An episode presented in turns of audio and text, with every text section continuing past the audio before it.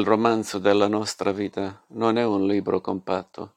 ma una serie discontinua di puntate pubblicate su un giornale di cui non si conosce il proprietario e il direttore, circondate ogni volta da imprevedibili notizie sanguinose, annunci menzogneri e titoloni che conferiscono loro,